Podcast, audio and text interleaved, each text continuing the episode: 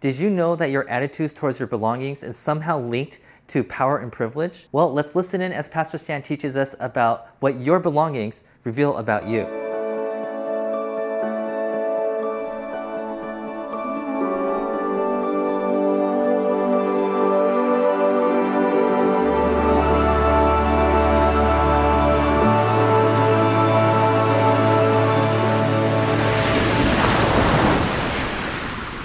Morning, Westlight. Thank you for uh, allowing me the opportunity to share. And also, um, Lori's going to help me here and add her thoughts. Um, today, I wanted to talk about uh, a use of material uh, things. I believe material things point to uh, the issue of power and privilege. And that uh, how we use those material things indicates how we hold power and privilege. Power and privilege is given by God to be either used to bless or be used to oppress. In and of itself, po- uh, materialist things are not bad or, or good.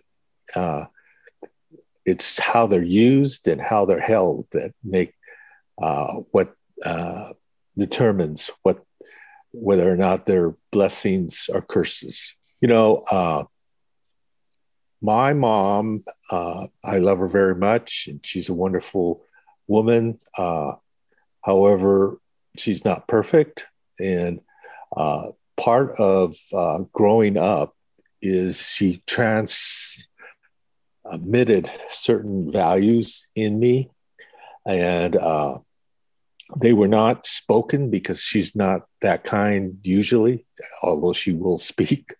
Uh, I knew, even though she never told me this explicitly, uh, that uh, she didn't want me dating anyone other than Japanese. When I became a Christian, I thought, you know, is that right? Is that is that really what God has in mind? But I just wanted to use that as an example of how those values can be transmitted not by uh, necessarily speaking them, but just in getting to be uh, knowing my mom and, and picking up her own attitudes and, and things. And words are very important, like uh, Pastor Lori talked about power of the tongue and things. But I believe also what behind the power of the tongue is the attitude in which the words were said. And the same thing is true with materialism. So, with that, uh, if Lori, you read the passage, our first part of the passage, and then we'll get into James chapter 2 here. Yeah, James 2 1 through 7. My brothers and sisters, I know you've heard this before, but stop playing favorites.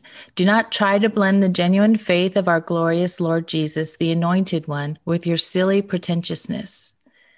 If an affluent gentleman enters your gathering wearing the finest clothes and priceless jewelry, don't trip over each other trying to welcome him. And if a penniless bum crawls in his shabby clothes and the stench fills the room, don't look away or pretend you didn't notice. Offer him a seat up front next to you. If you tell the wealthy man, Come sit by me, there's plenty of room, but tell the vagrant, Oh, these seats are saved, go over there, then you'll be judging God's children out of evil motives. My dear brothers and sisters, listen. God has picked the poor of this world to become unfathomably rich in faith and ultimately to inherit the kingdom which he has pledged to those who love him. By favoring the rich, you have mocked the poor. And correct me if I'm wrong, but it isn't the rich who step but isn't it the rich who step on you while climbing the ladder of success? And isn't it the rich who take advantage of you and drag you into court? Aren't they the ones mocking the noble name of God, the one calling us? Okay, can I just say humanity has not changed that much in the last 2000 years? it's like, oh my gosh. But I think we all like we all assess and categorize. I think we're all going to tend towards showing favoritism. And like you said, like James isn't saying being rich is wrong, right? Right. Right. And it's uh I believe riches are kind of like uh, when we evaluate what we say, it's uh, indicating what is happening inside.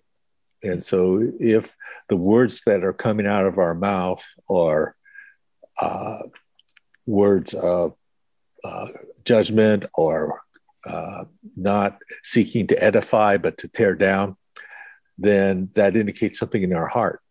It's not that we shouldn't use those words. Uh, the and similarly, that's the same thing with this uh, material things. It's not that the material thing was wrong. I think what the material, our attitude for materialism, the first thing we have to watch is are we using it in terms of comparison? Because comparison then becomes a means of exerting power. Because if I have more than, than you do, then therefore I'm better, and then and I feel like I have the uh, opportunity to do things that uh, are oppressive, and uh, I may build systems and structures that uh, accentuate that ability or that power that I have. Power and privilege is not to be used to oppress people, but it's it's meant to be used to help them become everything that God meant them to be. Mm. And uh, there's something about power and privilege that God uses to be creative rather than destructive. And he asks us to be the same. To are we using the power and privilege that we have for to be creative, or are we being destructive? And so, uh, and I think that's basically what uh, the, this next passage, part of the passage, talks about is is what is the motive for us and uh, what it looks like. So you can read that for us, Lori. Okay. Thanks. Remember his call and live by the royal law found in Scripture. Love others as you love yourself. You'll be doing very well if you can get this down. But if you show favoritism, paying attention to those who can help you in some way while ignoring those who seem to need all the help, you'll be sinning and condemned by the law. For if a person could keep all the laws and yet break just one, it would be like breaking them all. The same God who said, Do not commit adultery, also says, Do not murder. So if you break either of those com- these commands, you're a lawbreaker, no matter how you will look at it. So live your life in such a way that acknowledges that one day you will be judged. But the law that judges also gives freedom. Although you can't expect to be shown mercy if you refuse to show mercy. But hear this mercy always wins against judgment. Thank God. Okay, like um i have so I, I get that love god's love is generous and it's universal but i have social gospel ptsd so when i was reading this and condemned by the law and you'll be judged i went into fight flight and freeze mode. And so please unpack this for us. Help me understand what i read.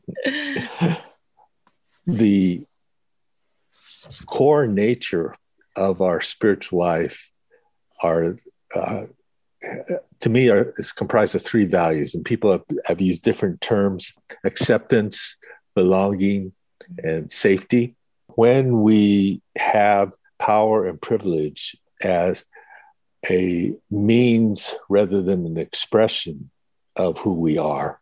In other words we're using power and privilege to kind of define us or to to make us uh, into something so that we're meeting these three core needs through that that we are going to be uh, utilizing something that was meant to be an expression as a motive. This is especially true with when we look at uh, issues of social justice, like racism, for instance. So if we if we evaluate ourselves and say, well, I'm not racist, I'm you know doing these things. I have friends of different ethnicities. I listen to them. I have a relationship with them, but we're not willing to share money because we we have money as as uh, something that well, that's mine, and, and they. Nobody has a right to that, and things. That to me is like what James is talking about. You keep one part of the law, but you break the other part. When we have those things, not to beat ourselves up over them, mm-hmm. but to really look at, well, am I looking to have those things uh, meet three the three core things? Am I looking them to bring acceptance? Am I looking them for, for me to bring belonging? Or am I looking for them to be security or safety? Mm-hmm. And if I'm using those things in that way, then we're we've got it mixed up. Oh, that's good. So, if I'm understanding you correctly, God has given us this gift of power and privilege that um, we have the choice to use to either, I like what you said, bless or oppress. And um, we, um, how we exercise this privilege is really comes from our heart, a reflection of our heart. God's not saying, "Oh, you're good or bad," but He's inviting us to into this transformation process. Mm-hmm. And um, yeah, and it's, it's not saying you're bad, but it's it's this security, His security and um, safety um, that's just founded in his kindness and in his mercy that he mm-hmm. wants us to see james is inviting us to see our blind spots so that we mm-hmm. can be who god created us to be mm-hmm. and um, live out and bless others mm-hmm. so they can be who god created them to be mm-hmm. okay that's good so what are some i know you had like three things that will help us to help yeah help us in this process yeah the I have three questions or, or things to maybe contemplate. First one is uh, as you look at your own heart, list some relationships where there has been a motive other than love and name that motive. Mm-hmm. So, by that I mean uh, maybe the motive was uh, that we receive acceptance and our motive in the relationship and our actions, we're doing all those good things to get accepted. Love is where we realize that our uh, acceptance, our belonging, our safety, we already have in God. Mm-hmm. And we don't need to look to anybody else to, to provide that for us. Uh, in a relationship, whether you have a motive other than love, do you pursue a judgmental or merciful way to bring about transformation? Does this apply to both yourself and others? Uh, which is again uh, the the point that James makes that mercy triumphs over judgment. That when God points these things out, it's not like He's saying, "Stan, you got this, and you got to you got to correct it, or you're doomed to be uh, a worm the rest of your life." It's not that kind of way mm-hmm. in which uh, he manipulates our feelings. He's going to treat us with respect, mm-hmm. with the uh, acceptance, and that we're significant or belong, and that we're safe. And mm-hmm. if we've experienced that with God, then we're able to do that with other people. When we see faults, when we see things that are not right, that we aren't going to be coming at them with judgment and saying you're bad you got to you got to uh, change here and thing we're going to come with them with acceptance and we're going to come with them as seeing that they belong and we're going to come with them in a safe way so and then the last thing is who are some people who can journey with you as you pursue being the pure and true self god desires you to live in. Uh, which is basically when I say pure and true self, what I'm talking about is uh, not what is normal, but what is natural. We have been given a nature, a person, our image that is totally from the Creator. We're made in God's image. God has told us, no, you're unique. You you are who you are, and be. And I'm glad and you can be a blessing to other people. And if they don't accept it and things, part of maybe what you you're called to do is help them to realize they're missing out on being able to accept those things and be different. Those are the three things.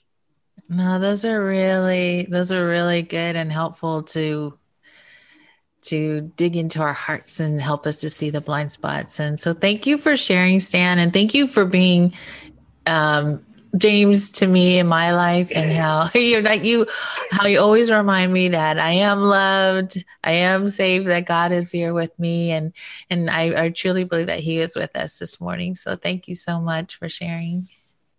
Yeah. Thank you, Lori. Appreciate it.